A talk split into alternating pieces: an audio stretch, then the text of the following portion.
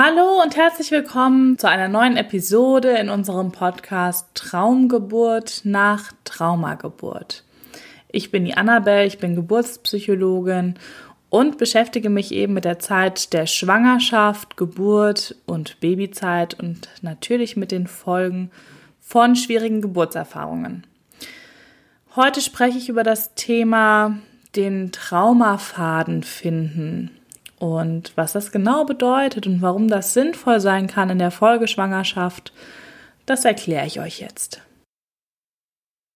Häufig ist es so, dass wenn wir in unser Leben schauen, dass da jede von uns irgendwo, ja, kleine Päckchen findet, große Päckchen findet oder wie ich es letztens gehört habe, bei manchen Trauma eben mit einem großen T, bei anderen mit einem kleinen T zu finden sind. Also die ein oder anderen, ja, Schicksalsschläge, Lebensereignisse können wir im Grunde schon ab unserer eigenen Schwangerschaft ermitteln, ne? oder wie auch unsere eigene Geburt war, wie unsere erste Zeit auf dieser Welt war, ob es da ganz viel Stress, Sorgen, Ängste, Trennung der Eltern, was auch immer da war. Und so können wir das unser ganzes Leben nachvollziehen. Denn häufig ist es so, dass wenn ähm, eine Geburt sehr traumatisch verlaufen ist, dass man hier auch schon im Vorfeld in der Lebensgeschichte Geschichte Faktoren findet, die sozusagen logisch, wo die traumatische Geburtserfahrung logisch dran angeknüpft hat. Und das ist einfach spannend, wenn man das nochmal für sich ermittelt und erarbeitet. Dann kann man nämlich auch wieder ganz anders damit umgehen, das auch wieder ganz anders begreifen. Also es wird dann griffiger und irgendwie logischer und ähm, weiß dann auch, warum das eben in dieser Folgeschwangerschaft und in der Folgegeburt ganz anders werden kann. Als ein Faktor, ne? Ich nenne das jetzt als einen Faktor. Natürlich gibt es auch Frauen, wo ähm, absolut in der Vorgeschichte alles gut gelaufen, also außer eben die Kleinigkeiten, die so jeder hat. Und äh, wirklich die Geburtserfahrung des eigenen Kindes das erste große Trauma darstellt. Aber auch da muss man dann eben aufpassen, weil wenn so ein ähm, Erlebnis einmal da war, dann ähm, ja, ist es einfach wichtig, wieder in von diesem Traumamodus zurück zum Heilungsmodus zu kommen sozusagen. Und der Weg dahin, ne, das ist ja auch schon wichtig, um dann eben nicht immer noch mehr traumatische Ereignisse obendrauf zu bekommen, weil man dann schon eben so geschwächt ist und in dieser, ja, Energie unterwegs ist. Das ist einfach ganz wichtig. Und wie du das machen kannst, dass du jetzt einfach für dich schaust, ja, mm, klar, habe ich da so meinen Lebensrucksack. Das wird wahrscheinlich jede für sich finden können. Und ähm, da sind eben die positiven und die negativen Dinge drin. Und du kannst dir das auch einfach mal aufmalen. Wo waren denn? Also wie ein Zeitstrahl könntest du dir malen. Du könntest den von deiner Geburt bis heute ne, auf einem sehr großen, langen Blatt oder eben mehrere aneinandergelegt ähm, aufzeichnen und dann vielleicht ganz am Anfang deines Lebens mal recherchieren, also mit Verwandten, über Verwandte, natürlich am besten über die eigenen Eltern herausfinden, was waren da vielleicht auch so für Themen, weil häufig, wenn man seine Mutter fragt, ja, wie war denn Schwangerschaft und Geburt, entweder sagen die immer, äh, ja, war alles in Ordnung, oder die sagen, ach, oh Gott, das war ja so schwierig. Manche erzählen das auch ein bisschen ausführlicher, aber es lohnt sich dann einfach nochmal so ähm, spezifische Sachen zu fragen, wie ähm, hattet ihr finanzielle Sorgen? Ähm, wart ihr auf Kinder eingestellt? Ähm, wie war das wohnlich? Ne? Also habt ihr da vielleicht noch bei den Schwiegereltern gewohnt und das war sowieso alles ganz schwierig? Oder wart ihr in einer Einzimmerwohnung und äh, ne? Also das ist auch so, können so ein paar Stressfaktoren einfach sein und dann genauso spezifisch kann man eben bei der Geburt auch nachfragen. Und ähm, ja, was ich auch immer ähm, spannend finde, ist eben die Frage nach ähm, Fehlgeburten oder eben auch Abtreibungen. Da muss man natürlich schauen, das ist ja auch ein sensibles Thema, wenn man das mit seinen Eltern bespricht. Aber ja, es kann manchmal einfach ähm, hilfreich sein und entlastend sein, wenn man das weiß, weil das dann einfach alles einen Platz kriegt. Also es geht nicht darum, Dinge aufzuwühlen ne, und so auszukramen und dann weiß man, sind die da so offen, sondern es geht eher darum, Dingen einen Platz zu geben, also eine Art Ordnung auch herzustellen. Das, das kann das Erleichternde daran sein. Und ähm, ja, und so, und dann kommt ja irgendwann auch der Punkt in der Kindheit, wo ihr euch auch selber an bestimmte Dinge erinnern könnt. Ja, hattet ihr zum Beispiel immer große Schwierigkeiten mit den Übergängen, also von Kindergarten in die Schule, von der einen Schule in die nächste oder in die weiterführende oder dann von der Schule zur Ausbildung oder zum Studium oder wie auch immer. Also wie, wie ist da so euer, ja, was, was hat sich da so bei euch immer wieder gezeigt bei diesen Themen auch mit Übergängen? Und das könnt ihr euch alles schön aufschreiben und aufmalen.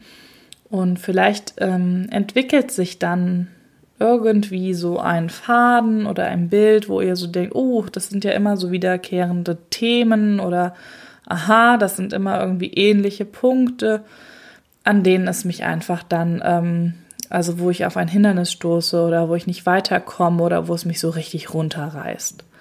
Und das kann hilfreich sein in Hinblick auf die anstehende Geburt, dass man das einfach weiß und dass man das dann eben auch mit seinen begleitenden Personen bespricht, also mit der Hebamme oder auch mit dem Partner, der Geburtspsychologin, der Dula, ne, dass die dann auch informiert sind und dass man einfach da auch dann sensibel mit umgehen kann. Und es kann eben, wie gesagt, einfach helfen, auch nochmal ein Stück weit zu verstehen, warum es so ein ähm, Erlebnis nochmal gegeben hat, was es dir vielleicht noch, also das ist ja manchmal diese Themen, die sind dann immer wiederkehrend, so nach dem Motto, ne, die winken dann und sagen, hier, guck endlich hin oder so. Und man versteht es aber nicht immer. Also man sieht nur immer, mein Gott, warum passiert mir das ständig? Und man versteht nicht immer den, den Wink mit dem Zaunfall, gerade wenn man selber da drin steckt. Und das ist natürlich, kann das sehr hilfreich sein, wenn das, wenn man das mit jemand anders nochmal bearbeitet, weil jemand anders guckt da, ja, einfach von außen drauf und sagt dann, ach ja, okay, siehst du da die Zusammenhänge oder kannst du das irgendwie für dich ähm, zuordnen? Und dann kann es schon einige Aha-Momente geben.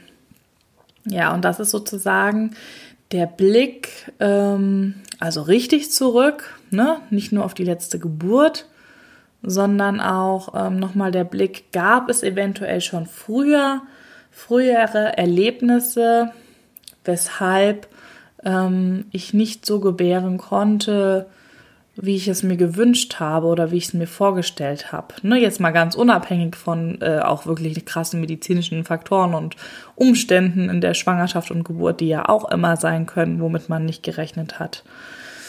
Ja, aber das, ähm, wenn das eben nicht der Fall jetzt bei dir war, dass du sagst, ja, das war absolut total körperlich medizinisch bedingt, dann lohnt sich das einfach nochmal da zurückzuschauen und zu schauen, ja, ist das vielleicht wie so ein Puzzleteil jetzt nochmal gewesen. Um dann eben auch sagen zu können, okay, jetzt habe ich es verstanden. liebes Universum, liebes Leben, ähm, ich nehme mich diesem Thema an und ähm, ich brauche es aber nicht nochmal den Hinweis. So, ne? Und dann gehe ich in die nächste Geburt, gehe gestärkt, kann das loslassen und ähm, kann auch dann entsprechend eine andere Geburtserfahrung machen. Eine andere. Ja, ich, ähm, ohne Bewertung. Also bitte immer alles ohne Bewertung. Auch was du da vielleicht findest oder da aufschreibst, ne, für dich an, an kritischen Lebensereignissen oder besonderes traurigen Momenten oder wie auch immer.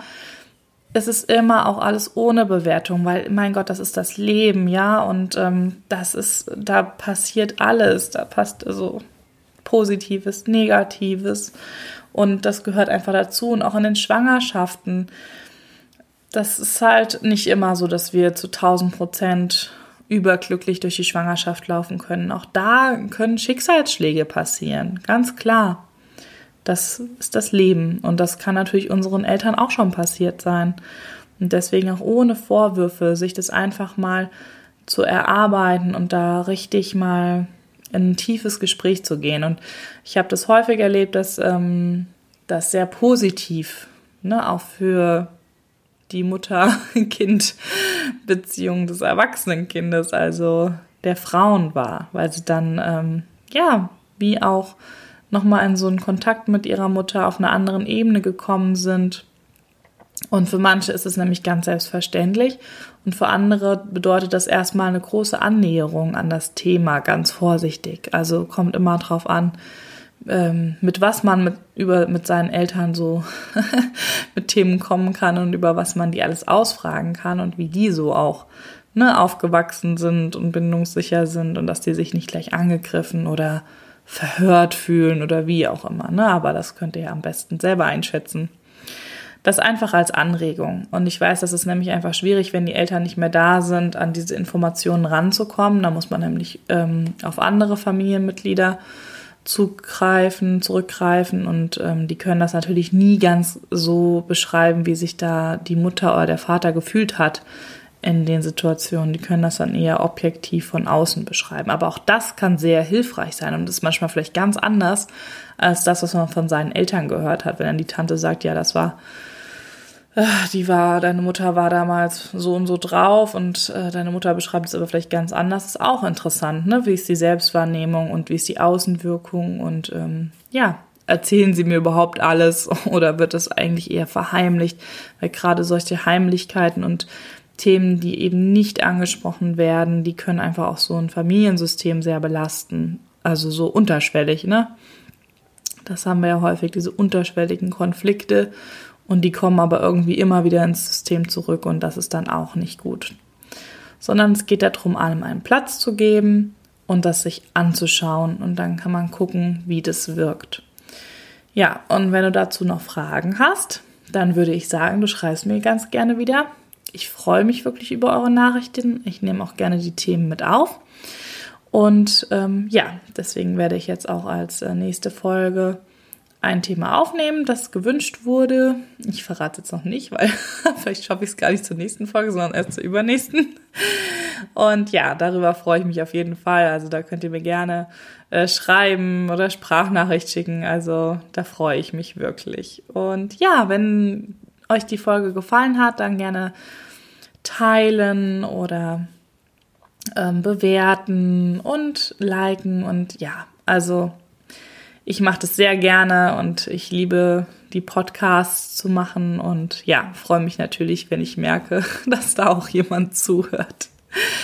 Gut, dann sage ich, habt noch eine schöne Zeit und nutzt die Zeit, die ihr jetzt habt und ja, macht euch aber keinen mega Druck dabei, sondern ja, alles in Freude und Leichtigkeit hoffentlich.